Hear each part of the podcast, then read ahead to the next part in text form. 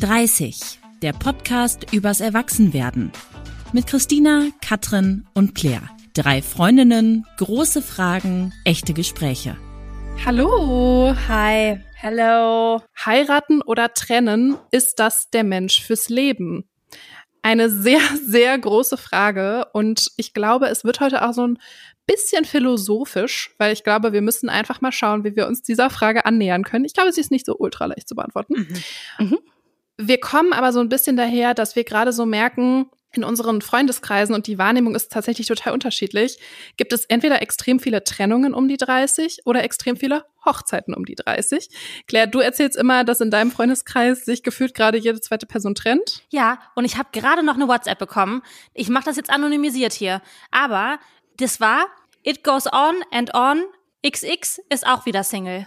Kein Scherz. Habe ich heute bekommen. Ah, 13.45 Uhr. Ach krass. Ja. ja, also bei dir trennen sich die Menschen, bei mir im Freundeskreis heiraten die Menschen. Und es ist irgendwie so ein ganz oder gar nicht. Und dahinter steht ja eigentlich wirklich diese Frage, ist das der Mensch fürs Leben? Ist das jetzt alles, was ich brauche, um glücklich zu sein? Und wie entscheidet man das? Mhm. Und wir werden da heute drüber reden. Wir sind ja in sehr unterschiedlichen Situationen. Christina ist seit ihrer Jugend mit Moritz zusammen. Mhm. Ich bin mit meinem Mann mit Mitte 20 zusammengekommen und Claire steckt mitten im Dating. Uh. Und wir haben diese Entscheidung zu unterschiedlichen Zeitpunkten getroffen vielleicht. Oder vielleicht werden wir sie auch noch treffen. Oh. Und ich dachte, wir gehen das heute so ein bisschen chronologisch durch. Dating, Beziehung, heiraten, Kinder. Seid ihr bereit? Sowas von. Richtig ready. Okay. Ich würde sagen, wir starten ganz am Anfang. Ganz, ja. ganz vorne. Und zwar beim ersten Date. Ja. Kann man beim ersten Date schon rausfinden, ob das der Partner für immer sein könnte? Ja, Christina, sag mal, weil die Frage kann ich nicht beantworten. Weil das war nämlich so, dass wir schon sehr lange ähm, uns kannten und befreundet waren, jahrelang, bevor wir dann ein Paar geworden sind. Deshalb hatten wir kein Date. Okay. Aber trotzdem hast du ja irgendwann gedacht, den Sack mache ich jetzt zu. Ja, das ist eine ganz witzige Geschichte, weil ähm, es ist jetzt auch gerade wieder ein Jahrestag. Ja. Vor 13 Jahren an Christi Himmelfahrt. Da haben wir in unserer Heimat ein Stadtfest. Und äh, da sind wir mal mit unserem Vokalensemble aufgetreten und waren danach, haben wir eine kleine private Party gemacht und waren ziemlich betrunken. Und da waren, kannten Moritz und ich uns ja schon jahrelang. Und dann war, hatte sich schon irgendwie sowas angebahnt ohne dass wir es ausgesprochen haben oder dass wir uns mal geküsst haben oder sowas. Naja, und der Alkohol hat dann aber so ein paar Hemmschwellen abgebaut und dann haben wir uns am Ende des Tages geküsst und dann habe ich am nächsten Tag gesagt, Moritz, du musst kommen. Wir müssen jetzt Nägel mit Köpfen machen. Sind wir jetzt zusammen oder sind wir nicht zusammen? Und dann hat Moritz gesagt, diese sehr, sehr starke und klare Antwort von mir aus. und dann habe ich gedacht, ja gut, dann haben wir das jetzt beschlossen. Also deshalb ein Date gab es bei uns nicht. Okay, na mhm. gut. Claire, glaubst du denn, dass man das beim ersten Date schon wissen kann? Ob man die Person heiratet, also ob das die Person fürs Leben ist, meinst du? Sein könnte. Könnte. Naja, ich glaube, man kann schon nach dem ersten Date sagen, ob so ein paar Parameter stimmen. Aber ich glaube, es ist mhm. eine ganz unterschiedliche Situation, ob man sich mit 13 oder vor 13 Jahren getroffen hat oder mit Mitte 20 oder jetzt mit 30, weil ähm, die Rahmenbedingungen viel schneller abgehakt werden. Und mhm. das heißt, ich glaube, es gibt so eine so eine Soft-Skill-Ebene und so eine Hard-Facts-Ebene. Und man mhm. kann ja relativ schnell ähm, so durchgehen, ist die Person, also teilt die so meinen Lebensentwurf, ja oder nein? Mhm. Und wenn nein, dann glaube ich, kann man relativ schnell sagen, okay, das ist jetzt nicht so die Person, mit der ich mir ein Leben mhm. vorstellen kann, wenn die zum Beispiel, also wenn man selber zum Beispiel unbedingt Kinder möchte und die Person möchte auf gar keinen Fall Kinder. Ähm, das sind so ein Thema, mhm. finde ich. Aber dann gibt es so Soft-Skill-Themen, wo ich mir ziemlich sicher bin, dass man bei dem ersten Treffen auf gar keinen Fall sagen kann, ob das schon die Person so für immer ist, weil sich, finde ich, ja Liebe auch entwickelt. Ja, mhm. und ich glaube auch, dass das die Erwartungshaltung, in die man in so eine Beziehung startet, so ein bisschen anders ist. Also als im, also jetzt aus meiner Situation, ich vor 13 Jahren, als ich 17 war und du, Claire, wenn du jetzt einen Partner suchst, weil damals bin ich nicht mit dem Mindset da reingegangen, das muss jetzt der Partner fürs Leben sein, sondern wir waren halt so Pubertät und so, es war meine zweite Beziehung mhm. und cool. Von mir aus typ. halt. Von mir Von aus. mir aus halt, genau. Lass mal gucken, was daraus wird. Aber da hatte ich jetzt, also wir haben nicht darüber gesprochen, willst du Kinder? Ja, nein, sondern das war halt, wie man früher so zusammengekommen ist in dem Alter, ne? Ja. Und ähm, jetzt aus deiner Erwartungshaltung, oder nicht Erwartungshaltung, aber du gehst natürlich mit einer ganz anderen, mit einem ganz anderen Anspruch auch da rein, mhm. was natürlich klar ist, weil man ja auch schon einen relevanten Teil seines Lebens hinter sich hat und einfach sehr viele Dinge für sich klargezogen hat. Ja, voll. Dating mit 20, das ist ja auch so, dass die Kriterien sich ja auch so ein bisschen geändert haben, eine Person gut zu finden, glaube ich. Weil ich habe noch mal so darüber nachgedacht, ob es auch so Kriterien waren wie Nähe und Verfügbarkeit. Also so in den 20ern war es halt so ein bisschen so, na gut, die ist halt im Freundeskreis. Mhm. Finde ich ganz nett. Und eigentlich, Christina, war es ja bei dir im, im, Grunde auch so, ne? Also es war ja nicht so aktiv, ich suche jetzt nach einem bestimmten Kriterium. Also der Mensch soll zum Beispiel Kinder wollen, sondern naja, der ist halt da. Ja, voll. Also ich meine, früher hat man sich ja auch äh, halt in seinem Schulrahmen, in seinem Stufenrahmen bewegt bei der Partnersuche. Genau vielleicht nochmal Stufe drüber, Stufe drunter oder irgendwie im Volleyballverein oder gut, ich habe Volleyball und Reiten gemacht, da gab es jetzt nicht so viele Männers, aber ähm, deshalb war das ja auch begrenzt. Also da gab es ja auch noch keine, keine Dating-Apps und so. Ich habe nochmal einen kurzen ähm, Gedanken dazu, weil ich finde mittlerweile auch dieses Thema, man hat so vielleicht ein bisschen einen anderen Anspruch damit, also ich meine jetzt aber nicht einen Anspruch an den Menschen, sondern so an die Lebenssituation. Weil während mhm. ich mit 20 zum Beispiel oft ja noch in der gleichen Lebensphase war wie die Menschen, die so ähm, zum Beispiel mit mir im Studium waren, da waren wir einfach auf dem gleichen Level an Berufsweg, Studium und so weiter. Wir haben irgendwie alle in WGs gewohnt. Da ist, spalten sich ja irgendwann so die Wege ab mit Ende 20 mhm. und Leute entscheiden mhm. sich für verschiedene Lebenswege. Und jetzt kannst du potenziell eine Person mit 30 treffen und die hat halt die ist halt noch in ihrem Bachelor und ihrem und in ihrem Achter WG-Zimmer und dann triffst du eine Person mit 30, die ist halt schon viel weiter, was zumindest diese berufliche Geschichte angeht. Und ich finde, da ist, wird dann auch schon klar, wer passt eher zu dir. Das war vorher noch gar nicht so klar, vor, vor fünf oder vor acht Jahren.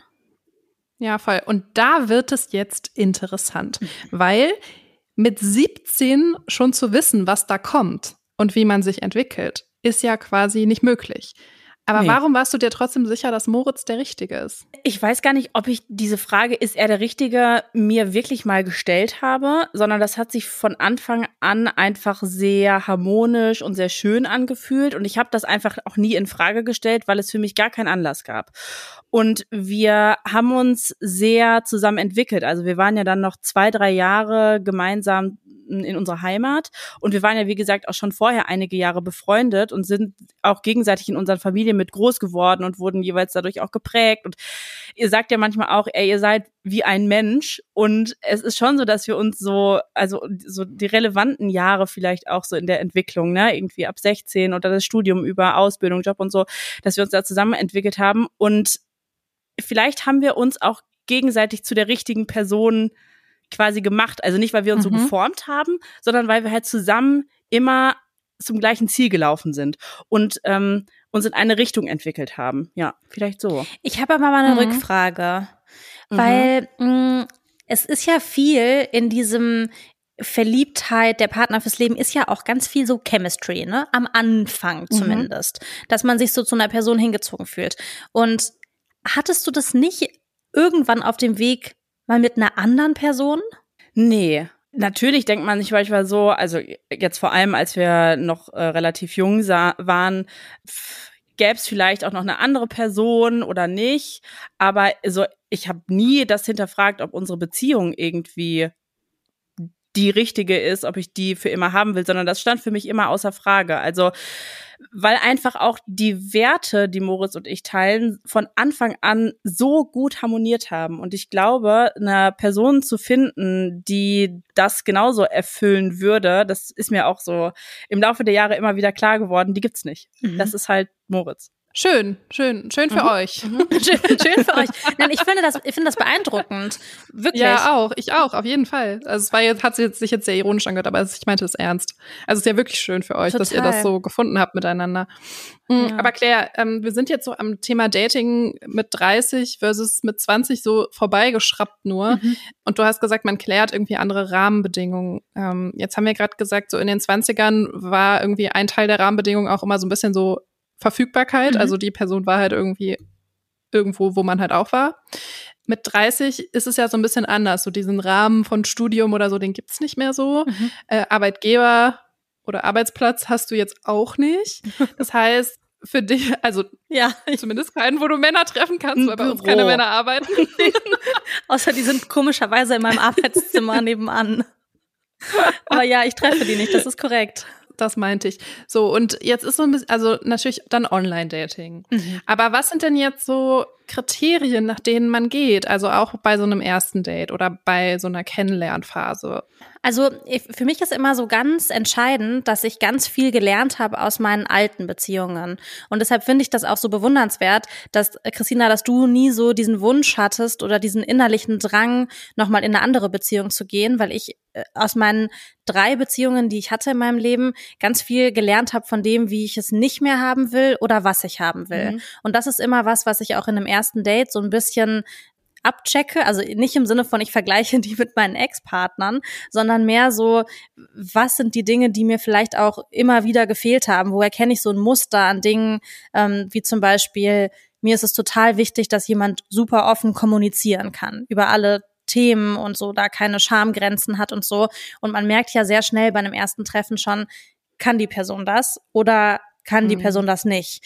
Oder sowas wie, mh, hm, ist die Person ich weiß nicht, hat die irgendwie so einen Drive und so einen Spirit und ist die lustig und so. Das sind alles so Dinge, die natürlich wichtig sind. Also so ist die Person, hat die irgendwie Bock auf ihr Leben auch? Also ist die so eine lebensfrohe Person?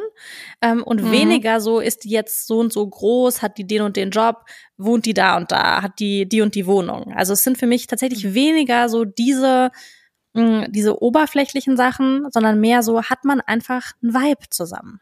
Du hast jetzt gesagt, was du alles gut findest. Was sind denn so absolute No-Gos? Hm. Auf jeden Fall, wenn eine Person sehr viel Negativität und Schwere in sich hat, ist das für mich ein No-Go. Also wenn alles mhm. immer ein Problem ist. Und damit meine ich mhm. nicht, wenn man ein Problem hat, wie ja zum Beispiel ein psychisches Problem oder so, sondern ich meine wirklich, wenn alle Dinge mal so sehr, sehr negativ betrachtet werden. So die Herangehensweise an, an Sachen einfach. Ja, ne? voll. Also morgen habe ich irgendwie äh, relativ viele Termine hintereinander und man könnte sagen, mega cool, voll viel los, so wie du das machen würdest. Oder man sagt, boah, das geht auf keinen Fall, es ist alles total doof und so. Genau. Ja, das ist nicht so deine Art, ja, deine Art, mit der du gerne zusammen wärst. Ja, wenn ich so das Gefühl habe, das zieht mir so viel Energie, wenn ich so viel dagegen halten muss ähm, mhm. mit so meiner Energie. Aber dann natürlich auch solche Dinge wie, boah, ich bin ganz ähm, allergisch, wenn Leute zum Beispiel unhöflich sind. Und damit meine ich gar nicht so zu mir, sondern mhm. einfach generell so unhöflich anderen Menschen gegenüber, ähm, sowohl im Gespräch über Menschen als auch jetzt so im Kontakt mit anderen Leuten, wenn man zum Beispiel ins Restaurant geht und dann ist eine Person einfach nicht höflich. Ich finde, das mhm. so ein so, das sind ganz wichtige, finde ich so ganz wichtig, das ist mir so, das mag ich gerne einfach, wenn Leute sind. Und wenn die nicht interessiert sind, no go. Wenn ja. eine Person zum Beispiel keine Rückfragen stellt, du stellst eine mhm. Frage, also oh. du stellst eine Frage, dann antwortet die Person auf die Frage, dann stellst du die nächste Frage und die nächste. Das ist ja. wie so ein Interview, ja. ne? So ein Interview. Man fühlt sich dann wirklich wie eine Journalistin, die wir ja, auch sind. wirklich. Das ist so unangenehm. Und ich denke mir so, das Wenigste oder das Mindeste ist doch, dass du einfach fragst, und bei dir? Und, ja. und du? Ja. Also einfach dieselbe ja. Frage zurückspiegeln. So, das ist ja nicht so schwer. Aber du hast eben gesagt, das fand ich äh, auch ganz spannend, dass du aus deinen Beziehungen immer was gezogen hast, was dir jetzt wichtig ist und dass du das deshalb beeindruckend findest, dass wir so lange zusammen mhm. sind und wir nicht das Bedürfnis hatten, eine andere Beziehung nochmal zu führen. Und ich glaube, da Dahinter steckt aber auch, dass unsere Beziehung sich auch über die 13 Jahre sehr verändert hat. Mhm. Und dass wir auch immer wieder zu dem Punkt gekommen sind, also es war nie eine Krise oder so und wir, ähm, wir haben uns jetzt auch nicht gestritten, aber dass wir grundlegende Dinge verändert haben, weil uns das so nicht gefallen hat in der Beziehung. Zum Beispiel das Thema Eifersucht. Also Moritz ist 0% eifersüchtig. Ich war am Anfang äh, eifersüchtig und es war todesnervig. Und dann äh, haben wir das halt, also es hat unsere Beziehung schon auch sehr verändert, dass ich jetzt nicht mehr eifersüchtig bin, weil ich natürlich über die Jahre auch ganz viel Vertrauen gesammelt habe und so weiter und so weiter. Aber da gab es immer wieder Dinge, die wir dann auch aus unserer Beziehung gelernt haben. Aber anstatt zu sagen, boah, das gefällt mir nicht, ich will jetzt eine neue Beziehung, haben wir einfach unsere Beziehung dahingehend verändert. Mhm. mhm. Das finde ich voll den guten Punkt, weil die Frage nach Mensch fürs Leben ist ja eigentlich die Frage danach, was macht eine Beziehung glücklich mhm. oder was mhm. macht eine Beziehung gut.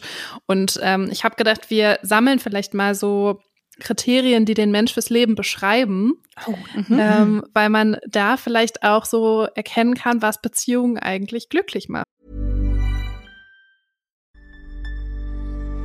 Werbung Clary, ich habe ein kleines Problemchen. Ich bin ja jetzt seit zwei Wochen schon auf Formi und du kommst ja nächste Woche vorbei und wir machen hier einen kleinen Urli. Aber ich habe irgendwie voll verpennt, dass ich meine Tage bekomme und habe irgendwie auch alles zu Hause liegen gelassen und habe jetzt schon Panik, wie ich ohne meine Period Panties durch den Urlaub kommen soll. Aber weil du ja immer bestens vorbereitet bist, kannst du mir eventuell welche von meinen The Female Company Period Panties mitbringen. Danke! Christina, oh Mann, ich sag's euch, das ist nicht das erste Mal, dass ich hier eine kleine Rettungsaktion starte. Christel, wenn du das hörst, I got you. Das kann ich ja nicht verantworten, dass du in unserem Urlaub auf Komfort und auf Freiheit verzichten musst. Und ihr wisst ja auch das schon von mir. Ich liebe meine Period Panties und möchte die auch wirklich nicht mehr missen. Ihr kennt ja vielleicht noch meine Story mit meinem Date, mm, als mir das Blut wirklich literally bis in meine Socken gelaufen ist, weil ich einfach nichts dabei hatte.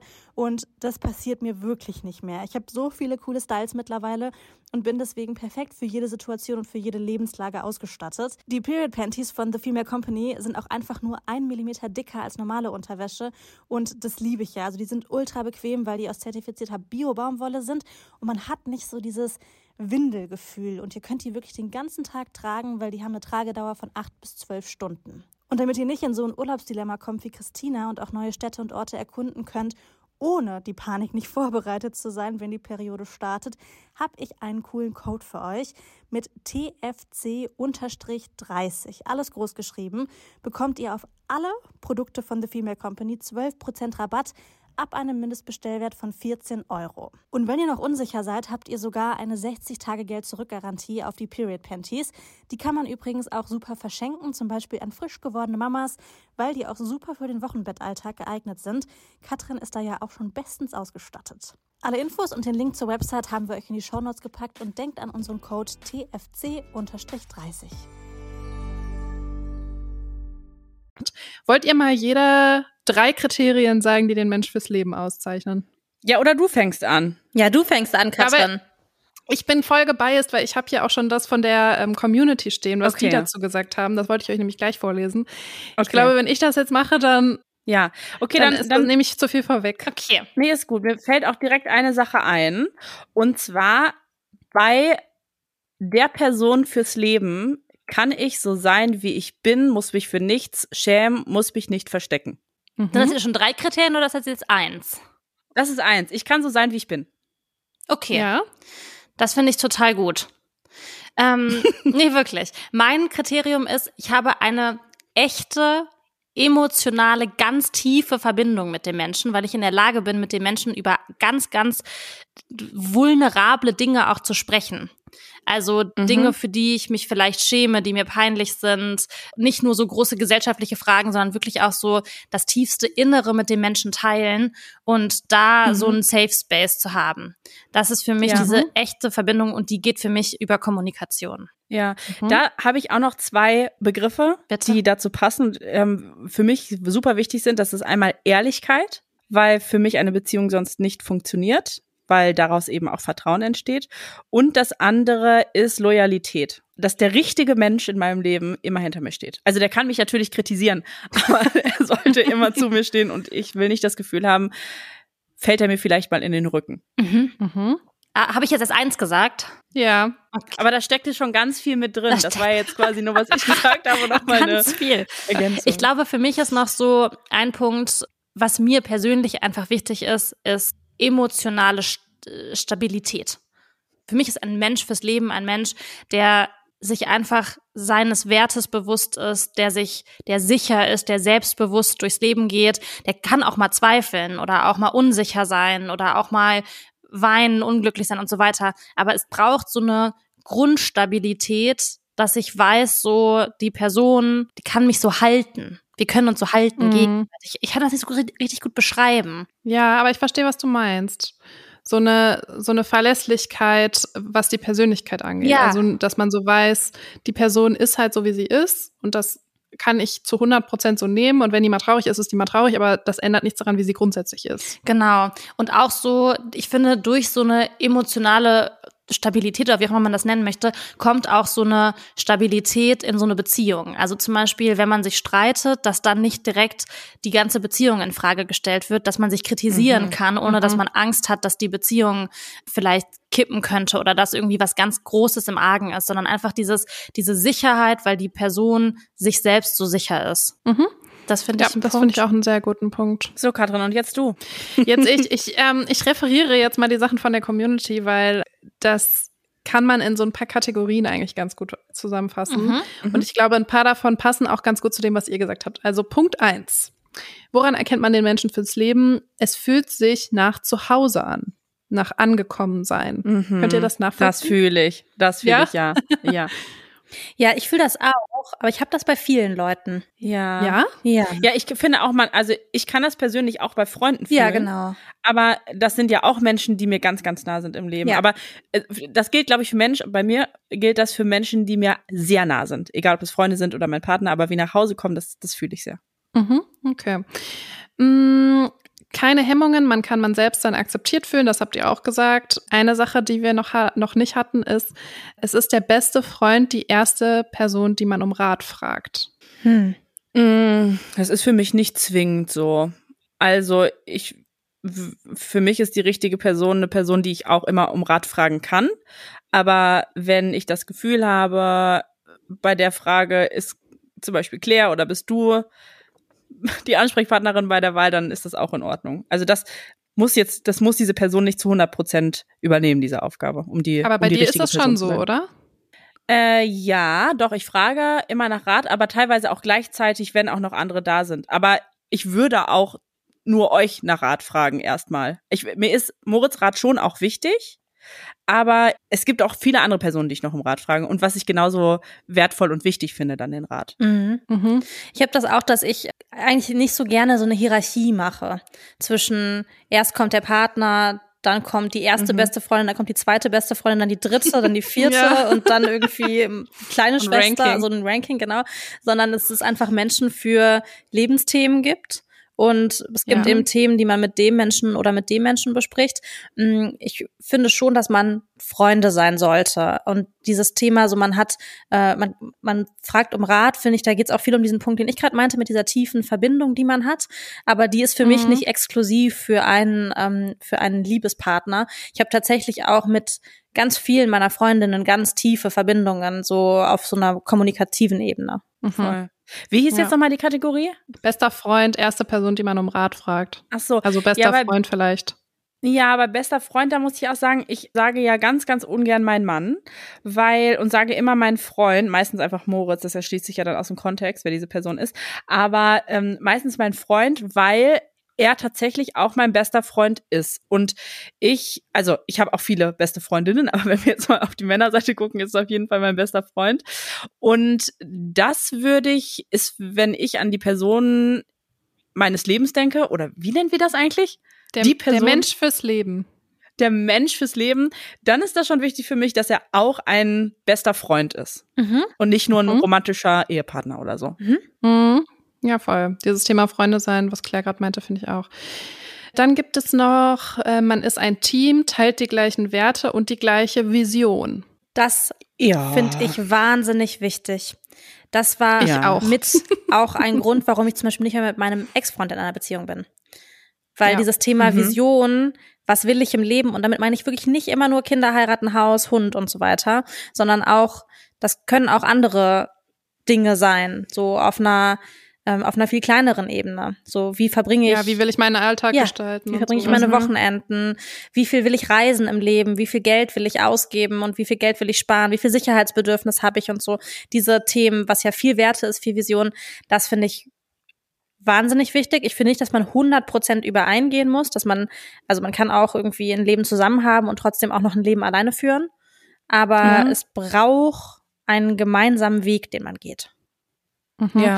Ich finde das interessant, weil gleiche Vision bei euch, Christina, muss die sich ja auch oft verändert haben in den 13 Jahren. Ihr habt ja, ja nicht, genau, oder? Das, ja, deshalb habe ich auch so ein bisschen zögerlich reagiert. Also bei Werte gehe ich 100% mit und das ist für mich auch die Basis, weswegen ich mich überhaupt in eine Person verliebe.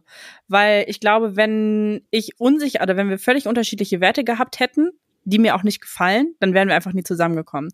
Bei der Vision ist es so, anders als das jetzt zum Beispiel bei dir ist, Claire, oder auch bei dir war, Katrin, ne? Du warst ja auch Mitte 20, wo man sich schon mal Gedanken gemacht hat, will ich Kinder und so weiter und so weiter und das ja, ja. auch offen besprochen habt, gab es das bei uns nicht, sondern diese Vision, die hat sich einfach in unserer Beziehung immer so entwickelt. Also ohne, dass wir jetzt das vorher einmal abgesteckt haben.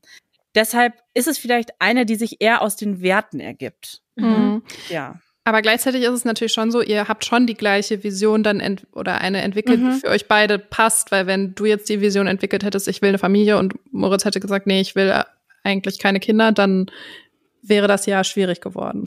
Nee, das stimmt, das auf jeden Fall so. Und ich glaube, das ist halt auch das, worüber wir am Anfang geredet haben, dass in unserem Alter dann auch langjährige Beziehungen auseinandergehen oder man heiratet und muss man, man muss nicht heiraten oder man entscheidet sich halt dafür weiter zusammen zu sein, äh, weil während dieser Zwanziger passiert natürlich auch ganz viel und Moritz und ich hatten zum Beispiel auch eine Fernbeziehung jahrelang und so und da hätte es ja auch passieren können, dass wir unterschiedlich in unterschiedliche Richtungen uns entwickeln. Ne? Also wir hatten ja haben was unterschiedliches studiert, hatten auch unterschiedliche Freundeskreise da und unterschiedliche Einflüsse, aber es ist dann schon so gewesen und das stimmt, dass wir dann eine gemeinsame Vision hatten oder Vorstellung von unserer Zukunft, die extrem deckungsgleich waren. Mhm. Aber wir auch sehr offen für die Pläne der jeweils anderen Personen war, weil waren, weil wir immer ganz klar vor Augen hatten, wir wollen halt zusammenbleiben und sind beide bereit, Kompromisse anzugehen, zum Beispiel was den Wohnort oder so angeht. Und daraus hat sich dann wieder immer der nächste Step der Vision abgeleitet.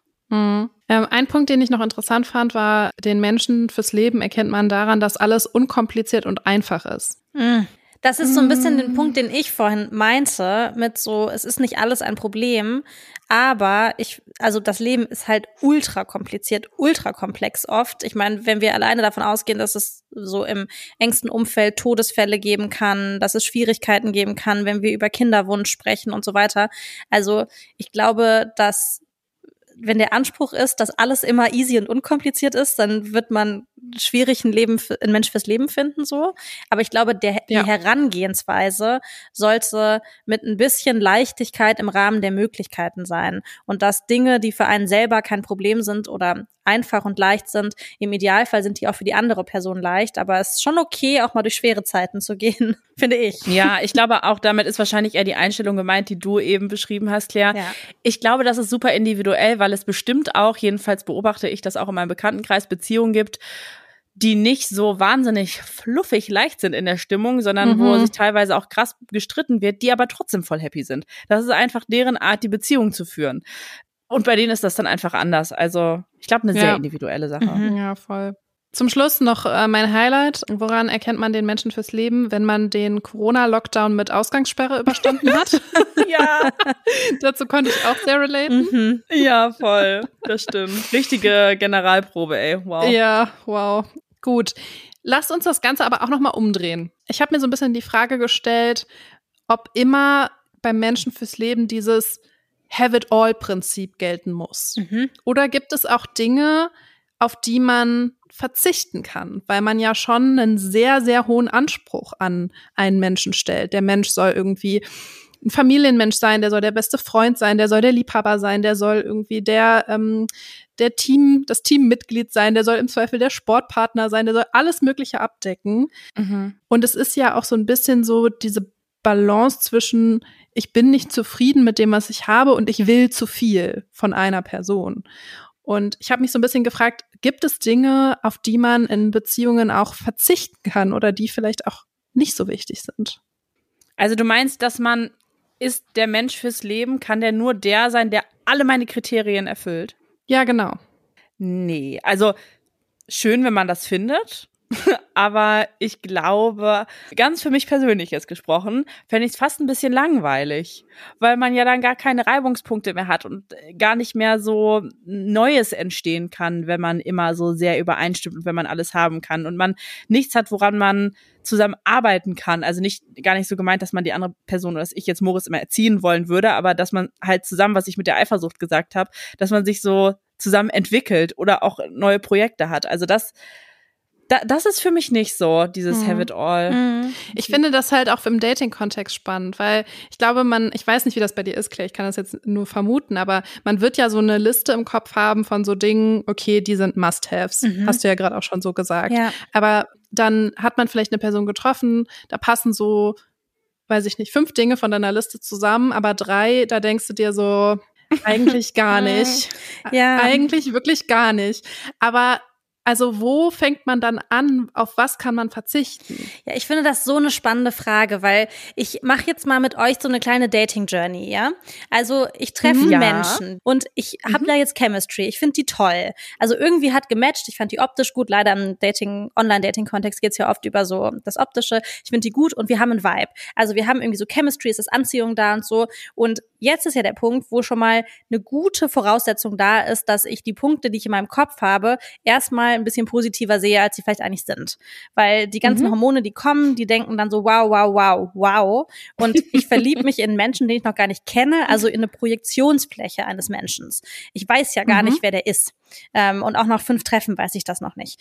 Und das heißt, es ist erstmal alles ganz, ganz, ganz, ganz toll. Und dann irgendwann ist man ja so an dem Punkt so, boah, okay, da ist vielleicht ein Problem und da ist vielleicht ein Problem und das ist vielleicht auch nicht so ganz, wie ich mir das vorgestellt habe.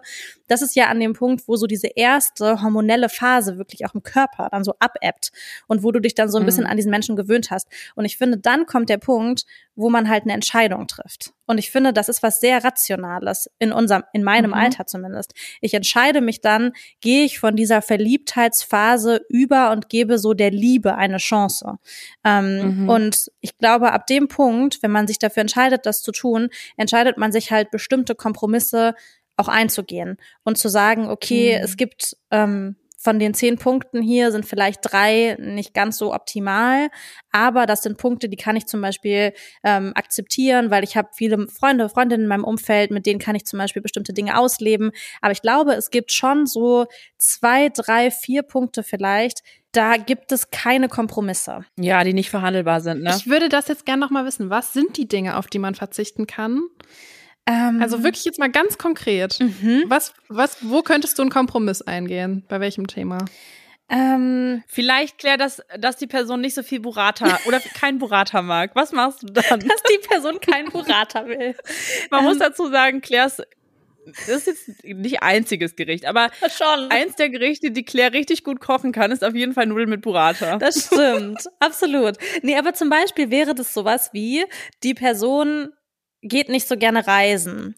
Und ich weiß, Katrin, zum Beispiel, dir ist das ja wahnsinnig wichtig. Dass, oder Reisen war ja so ein großes Thema, hast du zumindest mal gesagt, dass ihr mhm. so das als gemeinsames Interesse habt. Und ich gehe, glaube ich, genauso gerne reisen wie du.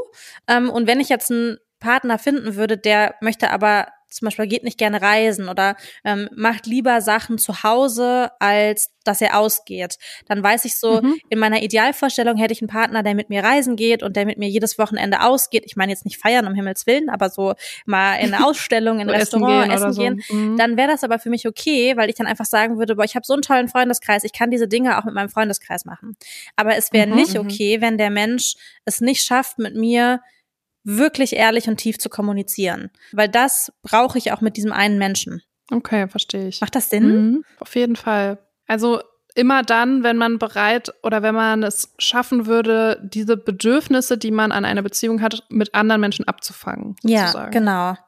Und es gibt schon auch noch so, das sind ja jetzt so sehr Hard-Fact-Themen, also so Reisen, Ausgehen und so, das ist ja was, mhm. was irgendwie nicht so, ist schon in der Persönlichkeit irgendwie verankert, aber ich glaube, es gibt schon auch so Punkte, wenn ich zum Beispiel das Gefühl habe, die Person ist vielleicht nicht, nicht ganz ehrlich oder so, oder es gibt so Unstimmigkeiten in dem, was die Person sagt, oder ich habe irgendwie einfach ein komisches Bauchgefühl bei, manch, bei manchen Dingen, dann ist das auch sowas, was natürlich überhaupt nicht verhandelbar ist. Anders als dass ich schon glaube, dass zum Beispiel Kommunikation was ist, was man bis zu einem gewissen Grad auch lernen kann. Mhm. Mhm. Aber was wäre das denn bei euch? Aber wärst du, nee, ganz kurz noch, mhm. wärst du denn bereit, du sagst, man kann Kommunikation lernen, das einer Person beizubringen? Oder würdest du sagen, ehrlich gesagt, ist das ein No-Go, weil dann würde ich, also ich möchte schon, dass sie das schon direkt kann. Also wenn die Person zum Beispiel sagen kann, ich kann gerade nicht in Worte fassen, was ich fühle. Mhm. aber schon antizipieren kann, ich kann das nicht in Worte fassen, was ich fühle. Ich habe irgendwas, aber ich komme gerade nicht dahin, ich brauche dafür ein bisschen länger, dann wäre das okay. Wenn die Person aber einfach schweigt oder aus dem Raum geht oder wütend wird oder die Situation einfach gar nicht mhm. handeln kann, dann ähm, wäre das halt ein No-Go. Aber es gibt so einen Mittelweg, mhm. weil ich denke immer so, boah, ist auch halt hart, sich mit unserem Maß an Kommunikation zu messen, weil wir machen den ganzen Tag nichts anderes, als zu kommunizieren. Mhm, das stimmt. Aber was wären eure No-Gos? Das würde ich jetzt voll gerne auch noch wissen. Ja, also für mich ist es, glaube ich, tatsächlich ja viel auch so dieses Thema Lebensweg und Vision. Mhm. Also ich glaube, mhm. Mm, für mich wäre es tatsächlich so, also das ist jetzt so sehr standardmäßig, aber wenn jemand gesagt hätte, ich will keine Kinder, das wäre niemals gegangen, so. Mm, aber wo ich zum Beispiel ja einen riesigen Kompromiss gemacht habe, ist bei meinem Wohnort, mhm. wo ich irgendwie erst gesagt habe, okay, da will ich eigentlich nicht wohnen. Und, Und jetzt, jetzt, gehst du zur Meisterschaftsfeier in einem genau. BVB-Trikot? Das, das sehen wir noch, aber ähm, ich gehe auf jeden Fall zur Meisterschaftsfeier. Nein, aber es ist schon, glaube ich, bei den Sachen, die für mich so krass wichtig sind, nicht dran rütteln würde, was auch meinen eigenen persönlichen Lebensentwurf angeht, aber was so die Rahmenbedingungen angeht, so ein bisschen offener bin. Also zum Beispiel mh, mm, sind wir ja auch vom Charakter extrem unterschiedlich. Also mein Mann und ich. Weil ich bin eher so, dass ich halt auch so, ja, keine Ahnung, ich, ich brauche jetzt nicht permanent Action und permanent Menschen um mich und permanent irgendwie ausgehen und feiern gehen und noch dies und noch das und noch drei Verabredungen mehr am Wochenende. Und er ist da ganz anders und wir haben aber dann so einen ganz guten Weg gefunden, dass er das dann halt auch mit anderen Menschen abdecken kann, so wie du das gerade gesagt hast, Claire. Mhm. Und ich dann halt auch nicht immer mit muss, wenn ich nicht möchte. Ja. so, also ich glaube, das ist so, was so die, die Rahmenbedingungen im Alltag angeht, bin ich, glaube ich, ziemlich flexibel, weil ich auch so sehr mit mir selbst happy bin und mir so denke, ja gut, ich mache halt das, was ich möchte. Aber was so wirklich so die grundsätzlichen Dinge angeht, wie meine lang Long-Term-Lebensgestaltung aussieht, mhm. da war ich nicht flexibel. Ich, tatsächlich. Das würde ich, ich glaube, ich muss erstmal hören, was Christina sagt, weil dazu will ich noch was sagen gleich, aber ich muss das in meinem Kopf abspeichern. Ist gut. Okay, äh, bei mir ist das eigentlich relativ kurz. Also bei mir sind es, äh, ist es, so was die Lebensplanung, Vision angeht, gar nicht so viel, weil ich da auch flexibel bin und ja auch gerne alles erstmal auf mich zukommen lasse und mit vielen Szenarien auch happy sein kann. Wenn mir jetzt, wenn ich jetzt daten müsste und mir würde jemand sagen, ich will keine Kinder, dann wäre das für mich ein Ausschlusskriterium. Ja. Aber wir hätten Moritz und ich jetzt keine Kinder kriegen können, dann wären wir, glaube ich, auch glücklich geworden. So. Also ne, so viel zum Thema Flexibilität bei der Vision.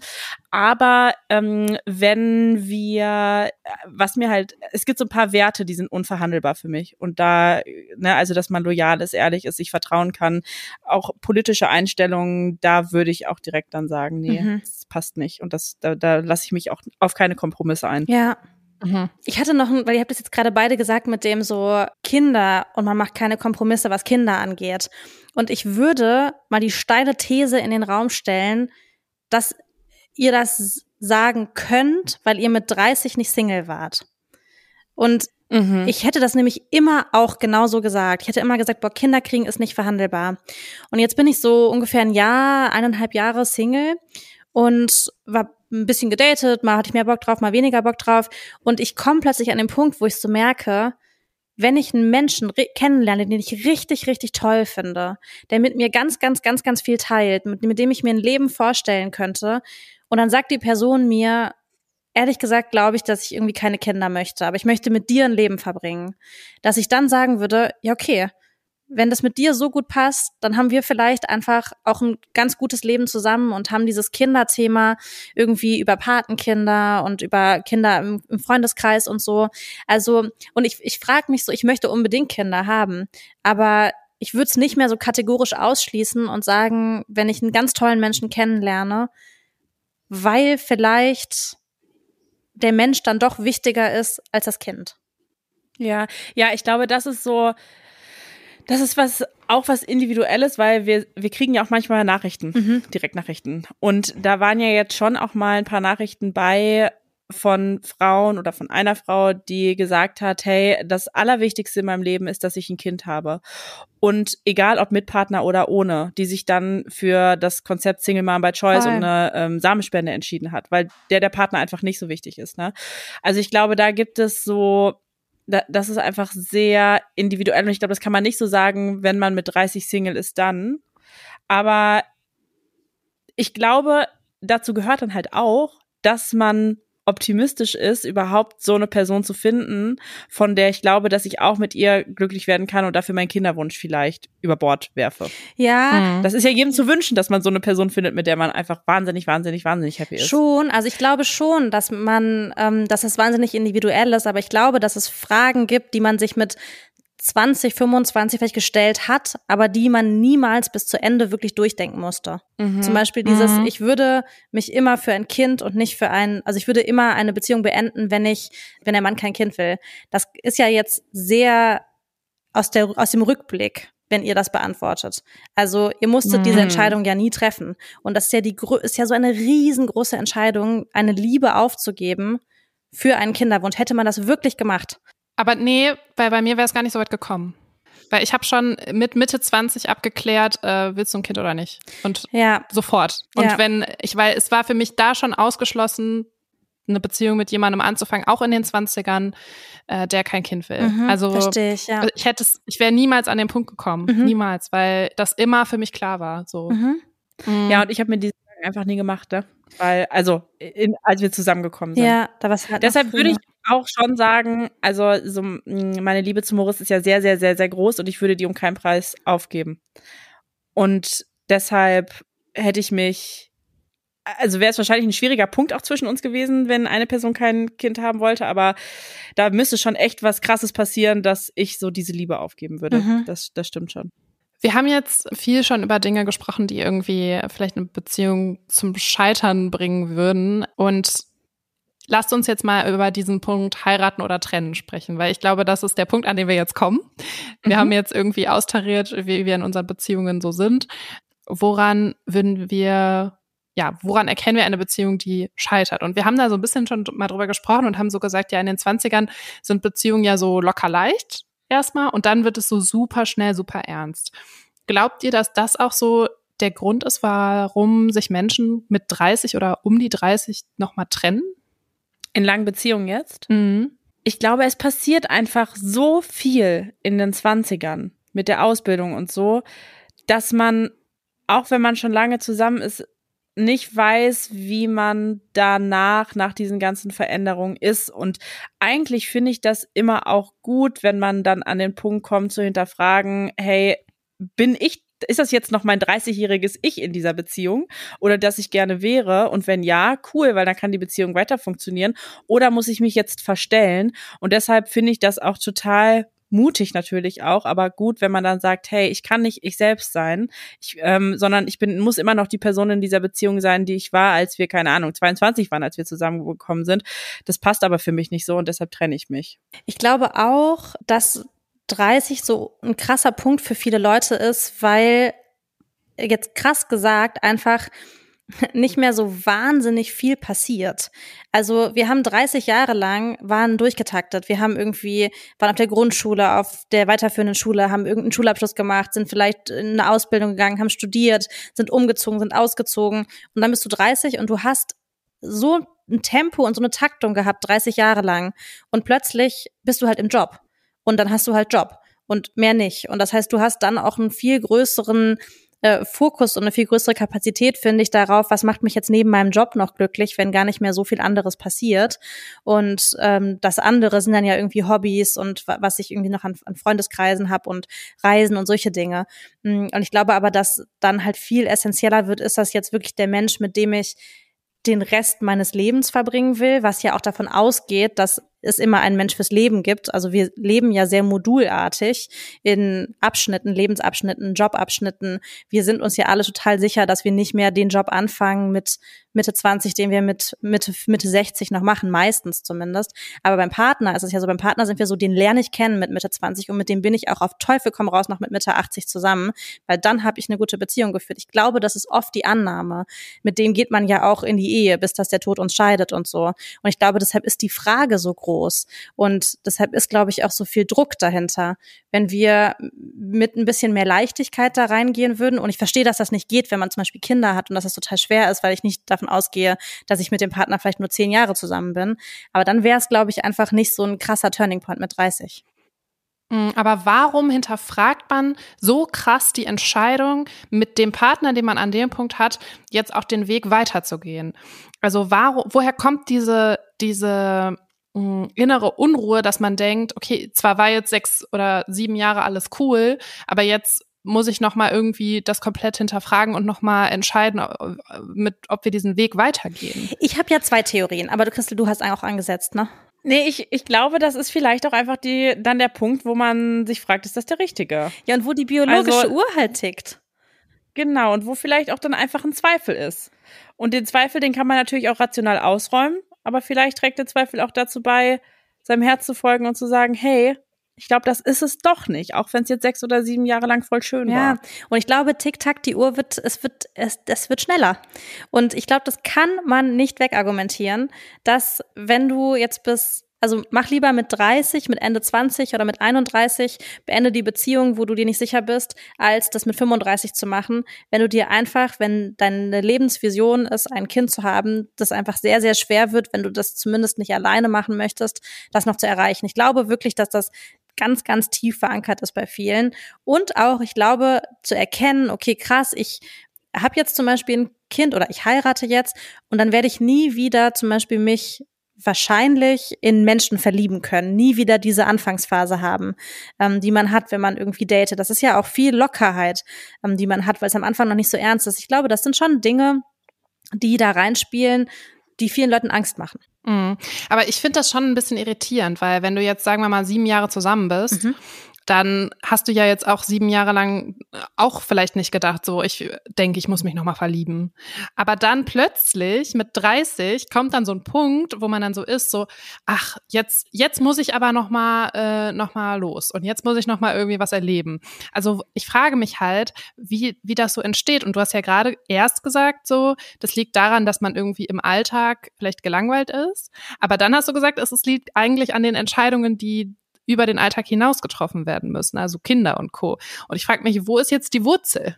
Die Wurzel der Trennung. Ich glaube. Oh, ich glaube, das ist mega individuell. Aber ja, ich will euren, ich will euren Talk nicht unterbrechen. Nee, also ich glaube, es ist natürlich immer individuell, ne? Also ja, wir verallgemeinern eh ja alles. Aber ich glaube, es ist viel auch im Kern, dass Menschen mit dem also ist jetzt wirklich ist ein sehr großes Thema, was ich jetzt hier reinschmeiße, aber mit dem tief im Inneren dann doch mit dem Konzept der Monogamie hadern vor allem Menschen, die vielleicht so denken, oh, jetzt bin ich seit acht Jahren mit einer Person zusammen und irgendwie habe ich doch schon immer mal links und rechts geguckt und ich liebe die Person vielleicht doch eigentlich und könnte mir mit der eine Beziehung vorstellen. Aber hu, eine offene Beziehung, eine offene Ehe, das macht man doch nicht, das geht doch nicht und so. Und sich dann dafür entscheidet, okay, dann gehe ich lieber in serielle Monogamie, beende die Beziehung, die ich habe, in der Hoffnung, nochmal eine schöne Anfangsphase zu haben. Und ich glaube, dass die Menschen dann trotzdem irgendwann an den Punkt kommen, in 10, 15 Jahren, wo das halt wieder so ist. Wir wissen ja, die Ehen werden ja in der Regel nach, weiß ich nicht, 10, 12 Jahren geschieden. Also es ist ja statistisch ja so. Und deshalb glaube ich, ist das oft so, dass man dann denkt, okay, dann springe ich nochmal ab an dem Punkt. Ja, das kann sein. Es hat auch eine Person, äh, weil ich hatte auch nach äh, Gründen da gefragt für Trennungen. Also warum würde man sich trennen? Und dann hat eine Person geschrieben, nach zehn Jahren ist es erstmal auf keinen Fall eine Option. Das ist der Wortlaut. Trennen? Ja, ah, ja? sich zu trennen. Warum? Nach zehn Jahren erstmal auf keinen Fall eine Option. Warum? Und dann dachte Warum? ich so, ja, habe ich jetzt nicht konkret nachgefragt, aber ich finde es eine interessante Aussage, weil sie, finde ja. ich, genau das spiegelt, was du gerade gesagt hast. So, wir haben jetzt schon zehn Jahre, mhm. das werfe ich jetzt nicht weg. Ja, ist ein bisschen so wie, ich studiere sechs Jahre Jura, jetzt mache ich doch auch ein Staatsexamen. So, ja, genau. man macht die Dinge ja nicht umsonst. Aber das finde ich irgendwie einen schwierigen Angang. Voll. Ja. Also, wenn man, vor allem, wenn man da nicht glücklich ist. Man kann auch nicht nur zusammenbleiben, weil man schon so lange zusammen ist oder nur zusammenbleiben, weil man verheiratet ist. Also, das ist ja voll traurig. Ja, mhm. und aber ja. ich meint, meint ihr denn, dass es für viele nicht schon so ist, wenn man zum Beispiel heiratet oder wenn man ein Kind kriegt, dass es für viele so innerlich erstmal besiegelt ist und dass man dann so ist, okay, Doch, da komme ich jetzt ich nicht mehr raus? Doch, das glaube ich schon leider, muss ich sagen. Weil die Ehe schon immer noch dieses Image hat, dass man halt für immer Ja sagt. Mhm. Und das finde ich irgendwie schade, weil wenn man nicht glücklich ist, dann muss man die Sache ändern. Und wenn das heißt, dass ich mich scheiden lassen muss, dann lasse ich mich halt scheiden. Und eigentlich finde ich, ist so eine Scheidung ja auch, hat irgendwas mit Emanzipation zu tun dass man halt sagen kann, so, nee, das tut mir nicht gut. Wir, wir müssen getrennte Wege gehen und ob wir jetzt befreundet bleiben oder nicht, das können wir dann gucken. Und deshalb find, nervt mich auch voll oft dieses Argument so, ja, warum soll ich denn heiraten? Jede zweite Ehe wird doch sowieso geschieden. Jede dritte ja, übrigens. Oh, jede dritte. Aber, okay. Habe ich nachgeguckt dritte, für die Folge. Sehr gut, sehr gut. Jede dritte Ehe wird doch so, sowieso geschieden, weil dann denke ich mir so, ja, aber wenn du bis dahin ein paar schöne Jahre hattest und sich das auch in dem Moment der Eheschließung für dich gut angefühlt hat, dann war es das doch wert. Das sehe ich auch so. Das habe ich auch von dir gelernt. Ja? Ja. Ich hätte das früher nämlich immer genauso gesagt. Ich hätte immer gesagt, ja, das ist doch voll unnötig. Also nicht, dass ich jetzt unbedingt heiraten möchte, ne? Aber so, ich hätte auch immer gedacht, so, boah, ja, die Statistik spricht ja voll gegen uns. Also gegen warum mhm. soll man das dann machen? Aber es ist ja total mhm. so, wenn man bis dahin eine schöne Zeit hat, dass ja aus, aus Angst oder aus Vorsicht Dinge nicht zu machen, ist ja nie eine gute Idee. Das nee. Stimmt.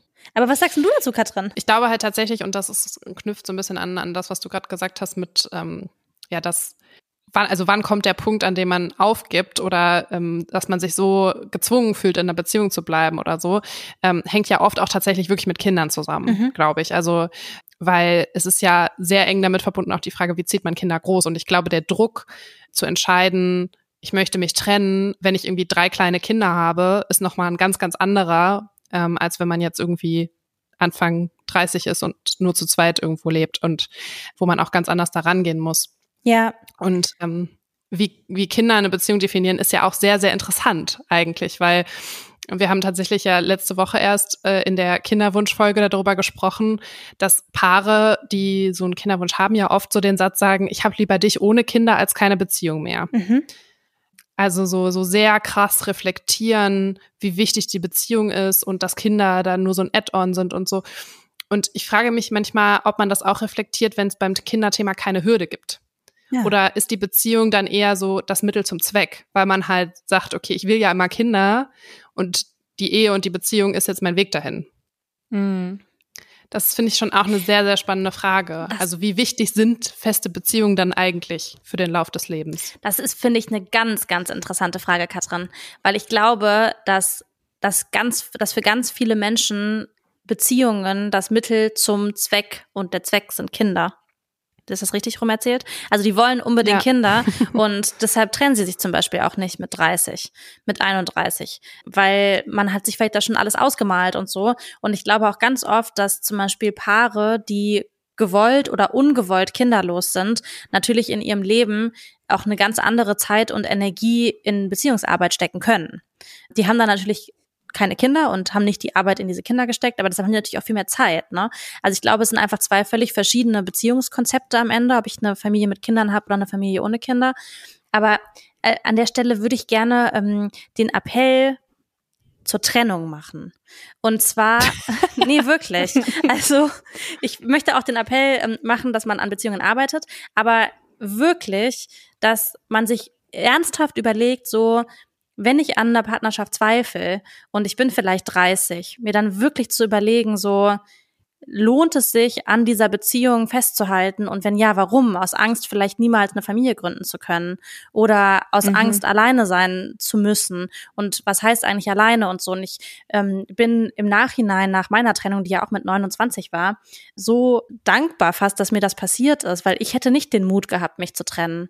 Und es wurde sich ja von mir getrennt. Und ich glaube, das hat mir ganz viel ermöglicht. Und deshalb würde ich Menschen gerne ermutigen wollen, mutig zu sein, beziehungsweise zu hinterfragen, ja auch mit dem Partner, mit der Partnerin vielleicht, ähm, ob das das ist, was man sich vorstellt fürs Leben. Wenn man denn mhm. fürs auf ein Leben denken möchte. Es gibt ja auch andere Konzepte. Andererseits, vielleicht ist man auch mit 30 in so einer Phase, wo man plötzlich Dinge über den Haufen wirft, die eigentlich gut sind und hinterfragt Dinge, die vielleicht eigentlich funktionieren würden, weil man irgendwie denkt, naja gut, ich muss jetzt nochmal irgendwie was anders machen, weil mir langweilig ist. Ja, ja. Aber ich glaube, wenn man an dieser Punkt, da kommt man nicht von ungefähr hin, dass man das hinterfragt. Also das hat schon alles einen Sinn, weil wenn ich zu 100 Prozent glücklich bin, dann werde ich nicht an den Punkt kommen, irgendwas nur aus Prinzip zu hinterfragen. Das glaube ich nicht. Ja.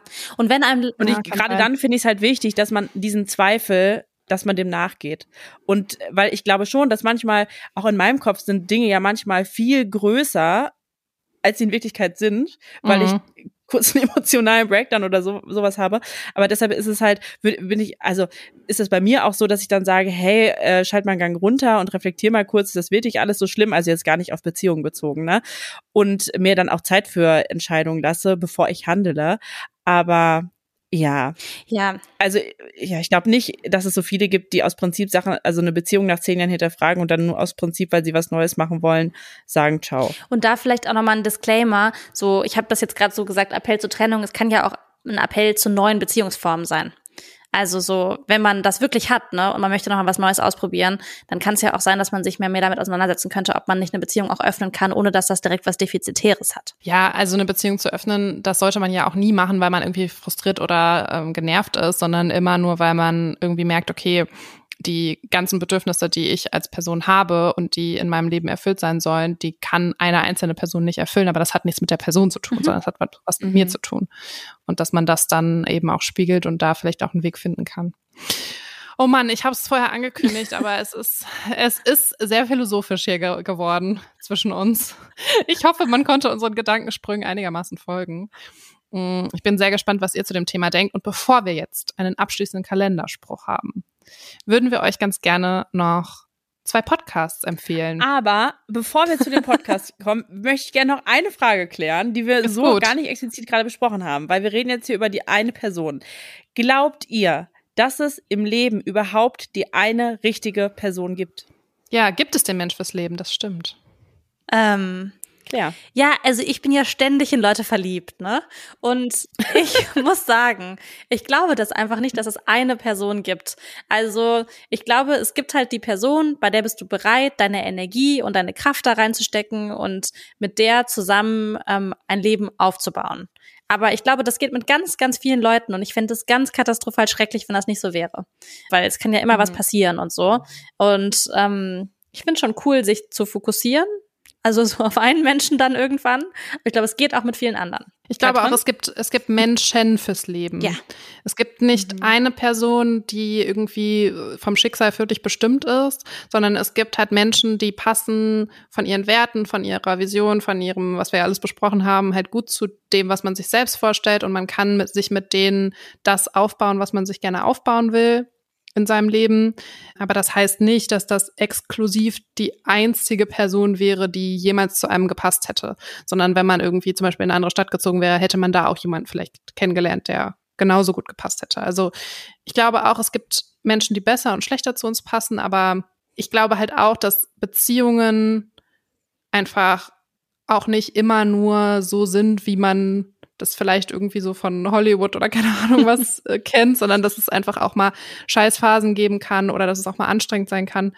Und dass der Weg, also dass man einfach bereit sein muss, für die Person das vielleicht auch mal auszuhalten oder dann vielleicht eben auch nicht mehr, wenn es gar nicht mehr geht. Mhm. Ja. Und du?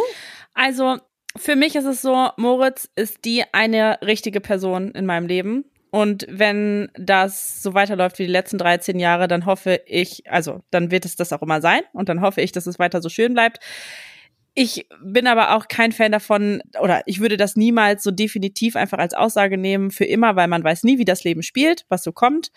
Ähm, und ja, das, das kann man dann halt erst sehen. Aber ich glaube auch, alleine der Tatsache wegen, dass es auf der Welt, ich glaube, mittlerweile acht Milliarden Menschen gibt, knapp acht Milliarden, ist es schon ein bisschen romantisiert zu sagen, zu jedem Mensch gibt es nur exakt einen, der dazu zu 100 Prozent passt. Und den habe ich in meinem Fall zufällig auch in Halle Westfalen kennengelernt.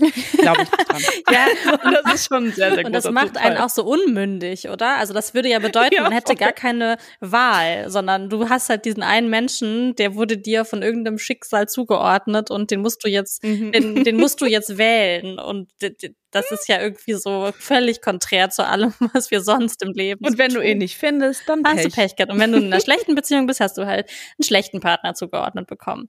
Also nein. Ja, und ja, wenn der Mensch ja. irgendwo in ähm, Indonesien lebt, dann hast du leider auch Pech gehabt, weil du da niemals vorbeikommen wirst. Ja, ist halt wirklich so. Ja. Nee. Das ist, glaube ich, wirklich die Person, mit der man, wo man die Energie reinsteckt, wo so viel stimmt, dass man sagt, jo, das klappt. Das machen wir zusammen. Wir werden ein genau. Team. Ja, ja, voll. Ja. Schön. Schön. So, sorry, Katrin, aber jetzt kommen wir zu deinen Podcast-Tipps. Ja. Genau, wir wollen euch nämlich zwei Podcasts empfehlen. Und zwar einmal den Studio Komplex Podcast. Den macht eine ehemalige Kollegin von uns. Und Christina, magst du mal mehr davon erzählen. Genau, Anne macht den und wir sind großer Fan von Studio Komplex und haben uns deshalb auch sehr gefreut, als wir für ein Interview für diesen Podcast angefragt wurden. Und diese Folge heißt Lasst uns heiraten und wie der Titel sagt, geht es um das Thema Ehe, aber weil der Podcast eben auch Studio Komplex heißt, wird dieses Thema aus sehr unterschiedlichen Perspektiven erläutert und da habe unter anderem ich auch was dazu gesagt, wie ich zur Ehe stehe, ob ich da 100 Prozent hinterstehe oder nicht. Kleiner Spoiler, tue ich aber nur, wenn die Ehe für alle Menschen geöffnet wird, in allen möglichen Konstellationen. Mehr könnt ihr dann hören in dieser Folge, aber generell ist der Podcast sowieso zu empfehlen. Packen wir in die Show Notes packen wir in die Shownotes, genauso wie einen zweiten Podcast und zu dem kann Claire was sagen. Genau, das ist der Podcast Behind Science, den ist, der ist von zwei auch Arbeits- und ehemalige Kommilitonen. Und die machen einen Podcast, den gibt es immer samstags. Und da geht's um Geschichten von ErfinderInnen. Und das ist tatsächlich so ein bisschen ein Podcast, da gibt's so, ähm, es geht um Gossip, es geht um Drama, es geht um alles, was dazugehört, aber vor allem geht's um Wissenschaft. Es ist also ein, ein Science-Podcast. Podcast und ähm, den verlinken wir auch. Sie hat, wir haben die getroffen bei einem Podcast-Festival, die haben uns davon erzählt, wir fanden das richtig cool und möchten das gerne supporten. Genau, hört gern mal rein. Wir verlinken euch beides in den Show Notes. Und jetzt, bevor wir die Folge beenden, Christina, kommt noch dein Kalenderspruch. Ich hoffe, du hast dir einen überlegt. Ja, ich habe lange gesucht und ehrlich gesagt habe ich keinen passenden gefunden, Was? weil oh. es immer so definitiv war. Also immer so Liebe ist und da kriege ich ja schon eine Krise, mhm. ne? Weil Liebe ist halt so, wie ich das definiere. Deshalb möchte ich jetzt gar nicht so was doofes vorgeben, sondern euch ein Ohrwurm kreieren. Und vielleicht ahnt ihr schon, um welches Lied es geht. Ich habe das eine Zeit lang rauf und runter gehört. Und zwar die eine von die, eine, die Firma. Die eine oder keine, ja. ich, keine genau. Frau. Ja, ja, ja. Ja, ja, ich, also vielleicht verabschieden wir uns so oh. und machen euch immer die eine, die eine, eine oder, oder keine. keine. Für keine, keine andere Frau ging ich lieber Ich mach hier schnell mal lieber aus. Tschüss. Das will niemand